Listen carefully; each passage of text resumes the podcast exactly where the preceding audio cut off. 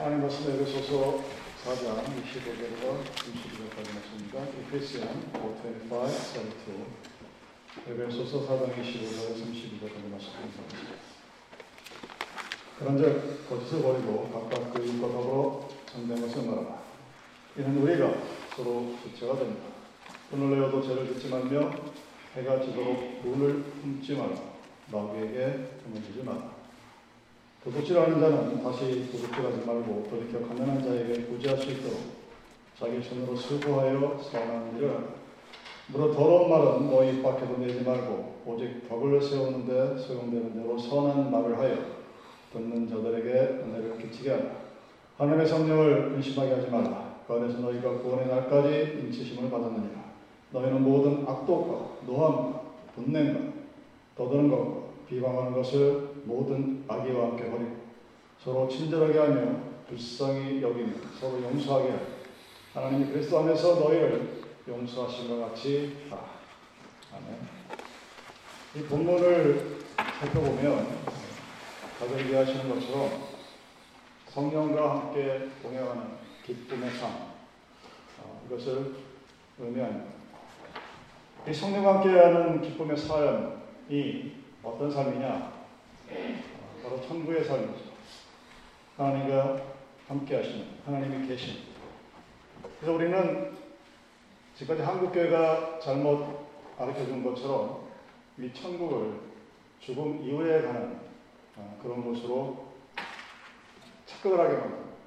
그살 때는 뭐 이리 사나 저리 사나 별 차이 없이 그렇게 살 것이라고 얘기하는데 이 에베소서에서 사도 바울은 옛사람과 새사람이라는 아주 극명한 대조를 하죠. compare를 하죠. old people, new people. 그러면 이 old people과 new people이 옛사람과 새사람이 과연 다른, 완전히 다른 사람이에요.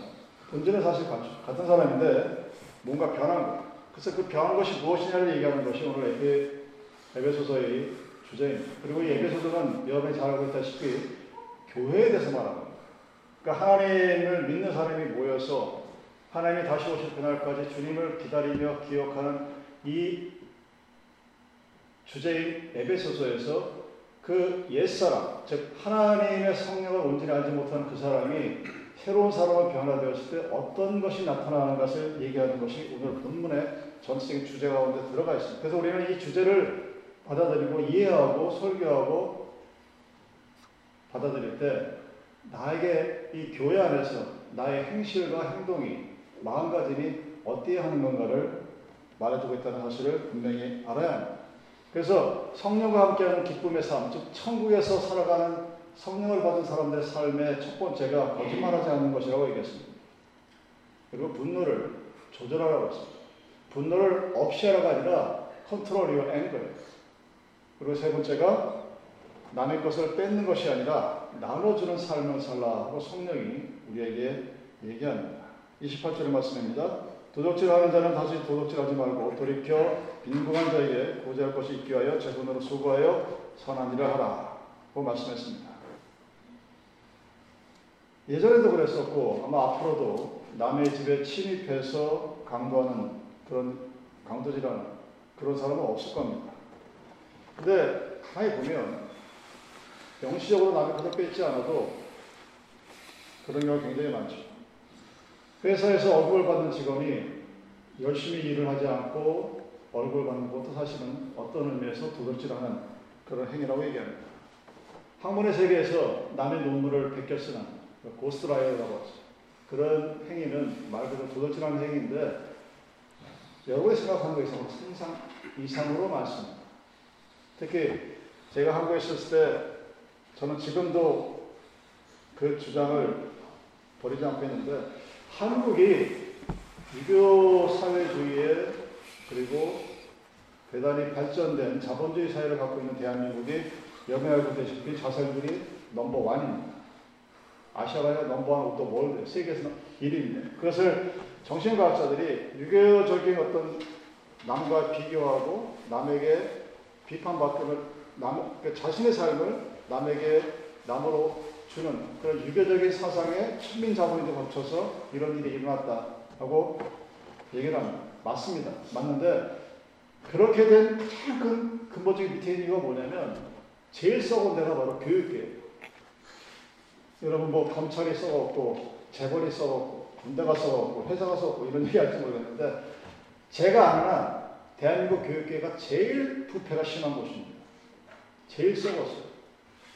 학문의 전당이 그곳이 그렇습니다. 그래서 그곳이 계획되지 않으면 대한민국은 어느 정도까지는 뻗쳐 올라가겠지만 소위 말하는 advanced country, 선진국 되기는 굉장히 힘든 그런 구조를 가지고 있습니다. 왜냐?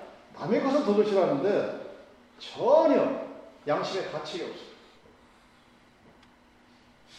뭐 cheating을 하고 컨닝, 컨닝이라고 하는 그 한국식, 한국식 영어가 굉장히 만연되어 있는 그런 곳에서 자라는 근데 그것도 사실은 하나님 입장에서 봤을 때는 굉장히 심한 도둑질이라는 얘기입니다. 하나님께 드려야 할 온전한 11조를 떼어먹는 것도 당연히 도둑질에 해당이 됩니다. 미국 회사들이 벌써 몇 년 전 된 통계지만 1년에 몇백억 달러가 넘는 로스를, 그러니까 손실을 회계상에 보고를 한다고 합니다. 그 30%는 고객들이 훔쳐가는. 샵리프트라고 하죠. 훔쳐가는 게 그 손실의 금액 30%고 나머지 70% 중에 60%는 누가 하느냐? employee.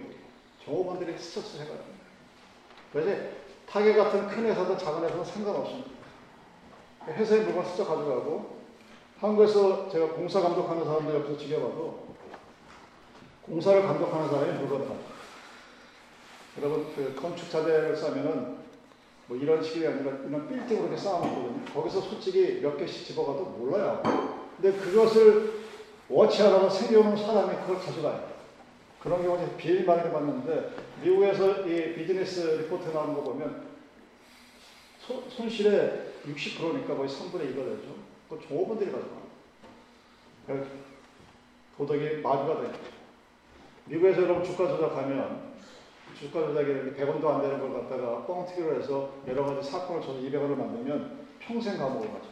한국은 주가 조작해도 아무런 큰 처벌을 받지 않습니다. 끼케 1년 살다 나왔거든요. 그러니까 뭐가 둔감되어 있는 거예요. 왜 이렇게 둔감이 되어 있을까? 그러니까 도덕질 한다는 것 자체를 의식하지 못하는 거예요. 그러니까 하나님 앞에 헌금하는 걸 만약에 그게 하나님 거라고 생각했으면 그런 생각이 안 들 텐데 그렇지 않으면 그런 식으로 일하게 되죠. 여러분 한국의 부자들과 미국의 부자들의 차이가 뭐냐면 미국 부자들 중에는 존경받는 사람들이 있어요. 아 부자 그러면 뭐 빌게이츠 그러면 뭐 욕하는 사람도 있는데 그 나름대로 빌게이츠 재단 만들고 뭐 한두고 그 자기 자식들한테는 뭐 어마어마한 돈이겠나 천만 불 이상 안 주겠다고 얘기하고 그래서 그 뭔가 좀 다르네. 그래서 존경하는 구성이 있는데 한국 부자들 중에 그렇게 존경받는 사람은 제가 알기로는 유한양행의 창시자인 그 유 시열 박사님인가 그분 외에는 없어요. 유한양행이 어떤 회사냐면 한국의 국세청이 무려 3년을 털었습니다. 왜냐하면 그 유신 정권 시대 때 박정희 대통령이 그 도네이션 하러 도네이션 하니까 3년을 털었는데 단 한 건도 안 나와. 그래서 국세청이 두 손을 바닥 들고 너희들한테는 더 이상 세무조사 안 한다. 그 정도로 깨끗한 사람이 있습니다. 있는데 그렇게 드물고 근데 미국 부자들은 그래도 한국에 있는 돈 많은 사람들보다는 존경을 많이 받는 것 같아요. 한국의 재벌들이라는 것이 사실은 정치 권력과 결탁이 되고 지금까지 뭘 뜯어먹는 거죠. 여러분들이 사회를 바라볼 때 관점을 잘 보시는 것이 뭐냐면 가끔가다 그 요즘 인플레이션이 여러분 한창 이슈죠. 그래서 독일에 있는 어떤 그 독일에도 그렇고 프랑스도 그래서 인플레이션이 엄청나게 일어나니까 그 무료급식하는 데의 예산이 30%가 줄어들었어요. 그러니까 거기 있는 사람들이 나와서 이제 부탁을 합니다. 돈 있는 사람들이 좀 헌금을 해달라. 그러니까 이제 미, 그 프랑스가 프랑스와 독일의 가장 큰 유통업체에 있는 회사들이 우리 돈으로 천만 달러, 그러니까 한 천, 백억 정도 되죠? 기부를 했어. 그래서 그 재정적인 어려움이 해소가 됐습니다. 많은 사람들이 그것을 보고, 야 정말 대기업들 역시 뭐가 달, 달라도 다르다. 그랬었는데, 그 똑같은 사람을 바라보면서 한 사람이 그렇게 얘기를 합니다. 인플레이션이라는 게 여러분, 1년에 5%가 올라가면 상품이 5%가 올라갔다. 정말 절대로 안 그렇습니다. 전체적 인플레이션 5%가 올라갔는데 그 100억 달러를 기부한 그 회사는 5% 올라가는 거에서 더 20%더 해버려요. 물건값을 25% 올려버려요. 근데 그 사람들이 여기로 치면 자이언트나 뭐 그런 유통회사를 갖고 있는 거예요. 그러니까 인플레이션을 이용해서 돈 엄청나게 벌고 그 버는 돈의 극히 일부분만 사회에 환원한 거예요.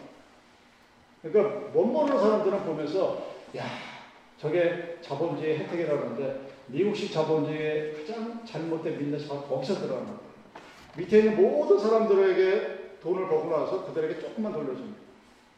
왜 제가 이런 얘기를 하느냐? 로마에서 로마의 관계된 속담 중 제일 유명한 게 뭡니까? 모든 길은 로마로 통한다고. 여러분 2000년 전 얘기, 2000년 전에 지금의 하이웨이, 턴파이크 같은 도로를 로마가 깔았습니다. 전 이탈리 로마로부터 시작해가지고 런던 가기 전까지 프랑스 리옹까지 수백 킬로를 깔아놨어. 근데 그 도로를 누가 깔았느냐? 로마가 깔았네? 아닙니다. 로마의 유력한 가문들이 깔았 그래서 그 길마다 그 가문의 이름이 붙어 있습니다. 그 기, 가문의 이름이, 그러니까 한 가문이 돈을 벌어서 그 돈을 가지고 사회에 환원하는 방법이 목욕탕을 지어서 위생을 정결해가고 물을 끌어오고 도로를 깔아줍니다. 그것이 로마를 만든 가장 강력한 힘입니다. 그리고 그 힘이 몇 면이 이어져 내려와서 여러분이 잘 아는 노블레스 오블레스 거기서 나타나요. 그래서 한국의 보수, 미국의 보수가 가짜 보수인 것이 이들은 군대를 합니다. 로마 시대 때 귀족 자제들이 죽은 비율이 서민이나 중산층 비율보다 10배가 넘습니다. 그들은 군대 나가서 자기 목숨을 바쳐서 자기 나라를 구하고 가문을 구하고 그리고 자기가 버는 재산이 있으면 도로를 까는데 100km, 100m가 아니라 100km, 200km, 300km, 400km를 까라고 여기서 DC까지 뉴욕까지 자기 돈으로 도를 깔아, 깔아버립니다. 그게 노블레스 오블리지. 그, 하나, 그, 그, 그들이 그렇게 할 수 있었던 이유는 그것을 주신 뭔가에 대한 보답하는 당연히 존경을 받죠. 크리스천들이 물질을 위해서 기도하는 거. 여러분 당연히 하셔야 됩니다. 물질은 내가 가만히 있으면 가만히 주는 게 아닙니다. 하나님이 창세기에 창세 신화를 통해서 우리가 일하지 않으면 수고하고 땀 흘리지 않으면 땅밭에서 땅을 갈구지 않으면 무엇이든 먹지 못한다고 얘기했어요. 근데 수고하고 땀 흘려서 뭔가를 얻어야 됩니다. 그래서 물질을 위해서 기도하는데 우리들의 기도에 물질이라는 기도는 하나님 나로부터 내가 물질로부터 자유롭게 해달라. 여러분 그 기도를 꼭 빼놓지 마셔야 돼요. 하나님 내, 나에게 이 물질이 필요합니다. 하나님 나는 이것이 필요합니다 하고 기도하는 것도 좋은데 그보다 더 중요한 펀더멘털은 free from the money, free from the material. 돈으로부터, 물질로부터 내가 자유롭게 이 세상을 살아갈 수 있어야 되는 겁니다. 물질로부터 고통받는 것도 여러분 죄악이에요. 물질로부터, 그 물질로 인해서 내가 교만해지는 것은 더 큰 죄악입니다. 내가 너무 가난해서 사람들에게 손가락질 받는 것도 하나님 앞에 덕이 안 되고 너무 많아서 하나님을 잊어버리는 것은 더더욱 안 됩니다. 그래서 물질로부터 자유한 삶, 물질로부터 내가 어떤 고통을 받거나 그 물질로부터 내가 어떤 자만감을 가지고 하나님을 멀리하는 그런 삶이 아니라 하나님이 나에게 주신 그 물질로부터 내가 자유로운 그래서 모든 것을 감사와 기쁨과 찬양으로 돌려드릴 수 있는 그런 삶을 위해서 여러분들이 기도하셔야 된다는 얘기입니다. 하나님이 주신 것이 나에게 있다니 우리는 그 하나님이 주신 그 넘치는 감사를 우리의 주의를 통해서 나눠가야 합니다. 하나님과 하나님으로부터 주신 그 모든 것을 통해서 많은 사람들과 나누기 부족해 하는, 부족하지 않은 사람 바로 이것이 도적질하지 않은 새로운 사람의 삶의 모습이라는 얘기입니다. 네 번째로 사도 바울은 우리가 예수의 마음을 가지고 살아갈 때 성령을 기쁘시게 할 수 있다고 합니다. 다른 말로 성령과 함께 살아가는 천국의 삶을 살 수 있다고 얘기합니다. 그럼 세상은 여러분 생각에 살면서 살수록 세상이 좋아지고 편해져 보이십니까? 아니면 나 먹으면 먹을수록 세상 사는 게 왜 이리 고난, 고난, 고난스럽고 다단하고 여러 가지 일이 많이 생기는 뭐 어떤 선택을 어떤 생각을 여러분 할지 모르겠는데 성령을 기쁘게 한다. 성령과 함께 한다. 그 사람은 예수의 마음을 가지고 살아가는 사람입니다. 여러분이 예수의 마음이 없으면 우리가 두 번째 얘기했던 분노를 컨트롤할 수 없게 됩니다. 자, 사도 바울이 분노라는 두 개의 감정을 전반부와 후반부에 배치해 놓습니다. 그리고 앞에서는 컨트롤 your anger, 분노를 조절하라 또는 통제할 수 있게 하라고 했는데 그걸 어떻게 하느냐? 예수의 마음을 가졌을 때 가능하다고 얘기합니다. 분노가 있을 때 많은 신약서는 뭐라고 분노를 터트리라고 그러죠. 가슴에 담지 가슴에 담고 있으면 병이 생깁니다. 그게 우라병이죠. 화가 가슴속에 쌓이면 병이 나고 자식이 죽었는데 그 자식이 죽은 것을 가슴속에 쌓아놓으면 부모가 그래서 못 견디고 떠나갑니다. 그래서 가슴속에 쌓아놓지 마라. 터트려라. 그래서 어떤 회사 가면은 뭐 풍소 같은 거 깨뜨리고 병 깨뜨리고 거기다 상사 얼굴 그려놓고 지가 꼴보기 싫은 시험 얼굴 그려놓고 막 그런 거 하면서 막 해소하라고 그러거든요. 근데 과연 그것이 해결책이 되느냐? 일시적으로는 가능합니다. 여러분이 얘기하는 그 마인드 트레이닝이나 마인드 트레이닝, 요가, 수행하는 것 어느 정도까지는 가능해요. 그러니까 그게 사람들이 돈을 내고 그걸 하는 건데 근본적으로는 해결이 되지 않습니다. 그 분노를 내가 겉으로 막 쏟아낸다. 쏟아내서 해결할 수 있다. 그렇게 쏟아낼 때 누군가 그 옆에서 듣고 있으면 상처가 되겠죠. 내가 누군가 화가 나서 먼산 쳐다보고 임금님은 벌거숭이라고 막 외쳤어. 근데 그 사, 우리가 사는 세상에 아무도 없는 곳에서 아무도 듣지 않게 나 혼자만이 할 수 있는 곳이 존재하지 않습니다. 누군가는 듣고 마음에 상처를 받아. 그래서 화가 나면 소리를 질러라. 그래서 화를 분출해라. 심리학자들은 얘기하지만 그것은 화를 풀어낼 수 있는 유일한 방법이 아닙니다. 여러분들이 잊어버린지 모르겠는데 예배 시간에 들어와서 성경책 집어던지고 화를 내는 사람 보고 그래 뭐 그럴 수도 있지. 뭐 화를 냈으니까. 그럼 그 정도 가죠. 목사님 이해해야지. 목사님이 이해할 수 있겠죠? 하나님 이해 못하십니다. 성령을 거역하지 말라는 말을 여러분들 굉장히 우습게 알고 아주 편히 얘기하는데 예배는 하나님 앞에서 내가 발가벗겨지는 거예요.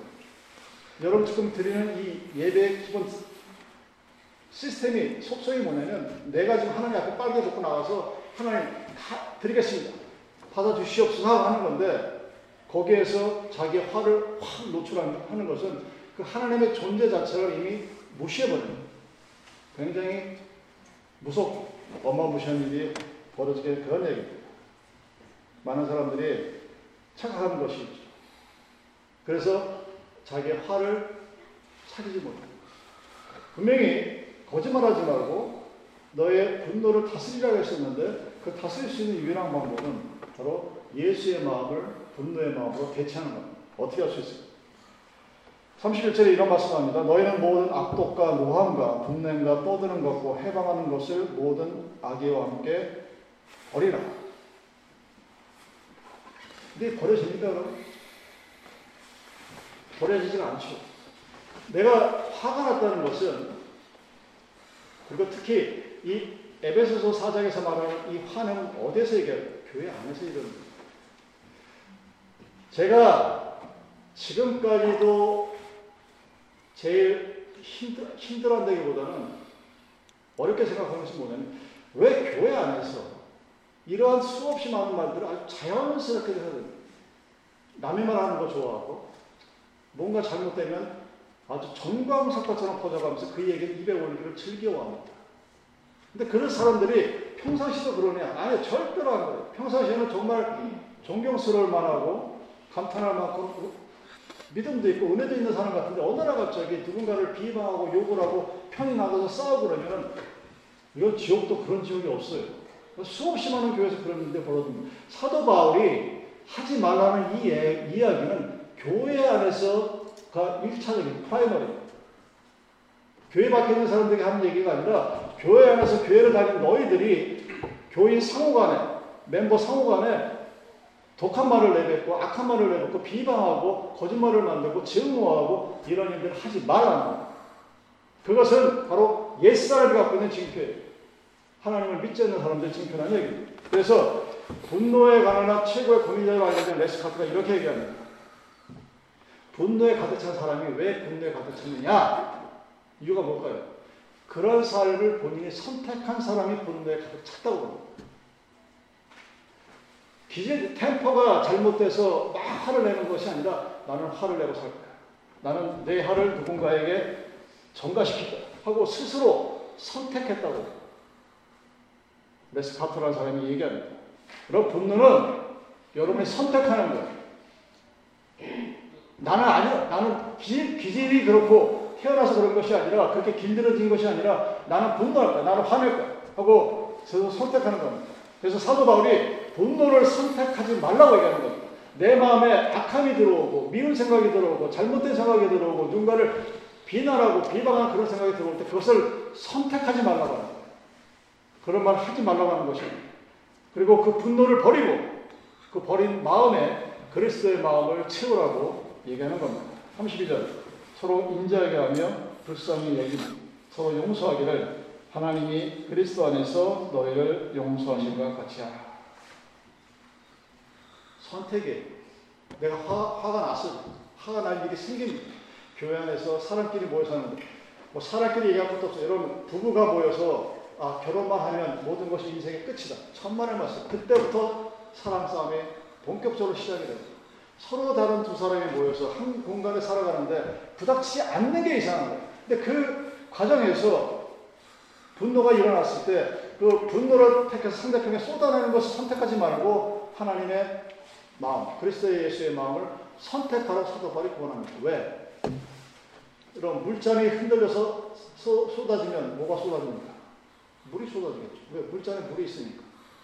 오렌지 주스가 있는 유리잔에 쏟아지면 뭐가 쏟아질까요? 오렌지 주스가 쏟아지. 여러분 마음에 분노가 쌓여 있으면 분노가 내가 분노를 선택하면 내가 무슨 말을 해도 분노가 쏟아나고 화가 나. 근데 그리스도 예수의 마음이 내 안에 있으면 무슨 말이 나와? 가식적으로 행동하라는 소리가 아닙니다. 이 한국 사람들의 갖고 있는 이성그 가면, 겉에 보이는 가면과 내 속의 얼굴을 다르게 하는 것이 사회생활을 잘하는 것이라고 가르칩니다. 저도 그렇게 배웠어요. 남자는 어디 가서 보여? 이 남자는 뭐 해야 된다? 여자는 뭐 해야 된다? 하는 이 섹슈얼 아이덴티티도 사실 그것을 얘기하는 겁니다. 그렇지 않은 사람도 있거든요. 남자가 다 어깨가 벌어지고 기운이 좋고 그런 거 아니거든요. 근데 남자는 이렇게 해야 된다. 여자는 이렇게 해야 된다. 사람이 있으면 이렇게 해야 된다. 사람이 없으면 이렇게 해야 된다. 그러니까 다 여러분, 여러분의 삶을 가만히 되돌아보세요. 사람이 누군가 있을 때와 없을 때 대하는 태도가 다르죠. 사람이 있을 때는 괜히 웃기시는 것도 웃어야 돼요. 그래서 제일 힘든 게 바로 감정 주도자들이라고 그러죠. 특히 현대사회에서 전화 받는 사람들, 뭐 스튜디오 가서 서비스하는 사람들, 제가 가끔가다 들어보면 뭐가 되게 힘드세요 그러면 웃기시는 게 웃어야 돼요. 모든 카스터머가 다 착하고 아름답고 그런 사람들이. 그래서 우리는 거기 이미 익숙해져 있습니다. 그래서 내 안에 뭐가 있는지 몰라요. 그리고 쏟아 놓습니다. 쏟아 놓고 나서 그것이 무엇인지조차도 구별하지 못합니다. 여러분이 기쁨이 가득한 사람과 만나면 기쁜 말을 듣습니다. 분노가 가득한 사람을 만나면 분노의 말을 들을 수밖에 없습니다. 그리스도의 마음으로 충만한 사람을 만나면 친절과 사랑 그리고 용서의 말을 갖게 됩니다. 그런 사람들의 입에서 나오는 말들은 항상 격려와 위로의 말, 누군가를 비방하고 누군가를 욕하고 제가 저랬다. 제가 원래는 저랬다. 저 자식 집이 뭐 어쨌다더라. 제가 나이 60이 넘으니까 알겠는데 여러분 그런 사람 있으면 만나지 마요. 친한 척 절대로 친하, 친하게 지내요. 그냥 뭐 악수를 할 수 있으면 모르겠는데 가까이 지내지 마십시오. 언젠가는 그 사람들이 여러분의 뒤통수를 치는 왜? 그 사람 원래 그렇게 생겨본 사람이야. 그러니까 내 앞에 와서 남의 자식 얘기하고 얘기하면서 흉보고 어쩌고 저쩌고 얘기하고 그러면서 자기는 뭐라고 착한 사람이야. 그럴 수가 없죠. 왜? 그 입에서 나오는 말이 어떤 말인지. 성경이 뭐라고 얘기하니까 29절 말씀입니다. 무릇 더러운 말은 너입 밖에도 내지 말고 오직 덕을 세우는데 소용되는 대로 선한 말을 하여 듣는 자들에게 은혜를 끼치게 하라. 분노가 있는 사람은 이런 말을 못합니다. 예수의 마음을 선택한 사람들, 내가 예수의 마음을 품고 있는 사람은 상대편이 어떤 얘기를 해도 그 사람들을 위로하고 격려하고 감싸안고 함께 안아줍니다. 비방하지 않습니다. 그것이 바로 교회라는 하나님의 나라가 만드는 공동체의 모습이에요. 함께 모여 사는 것이 공동체가 아닙니다. 함께 모여서 함께 모든 어떤 특별한 일을 위해서 동일한 목적으로 해서 나가는 것이 공동체가 아니라 그 공동체 안에서 누군가 무슨 일이 벌어졌을 때 그를 주님의 마음으로 감싸 안고 이루할 수 있는 사람 그것이 바로 사도 얘기하는 에베소서의 교회의 모습이에요. 그 교회는 옛사람의 모습이 아니라 바로 새로운 사람이 예, 주님의 마음으로 가득 찬 사람이 거짓말하지 않고 분노를 조절하고 누군가에게 선한 일을 행위를 하면서 함께 그리스도의 마음을 나누는 것이 바로 성령과 함께 사는 사람의 모습입니다. 하나님이 보혜사 성령을 보내준 이유는 여러분들이 옛사람의 모습대로 살, 살아서 서로 간의 비방과 경쟁으로 살지기 아니하고 그리스도의 마음으로 품고 그 성령을 내 마음에 품고 살아가도록 하기 위해서 성령을 우리에게 보내주신 것입니다. 성령은 우리에게 뭐라고 합니까? 너희의 몸은 성령이 거주하시는 전이다. 다른 말로 성전, holy house로 나의 몸이 성령이 내주하시는 거룩한 하나님의 몸입니다.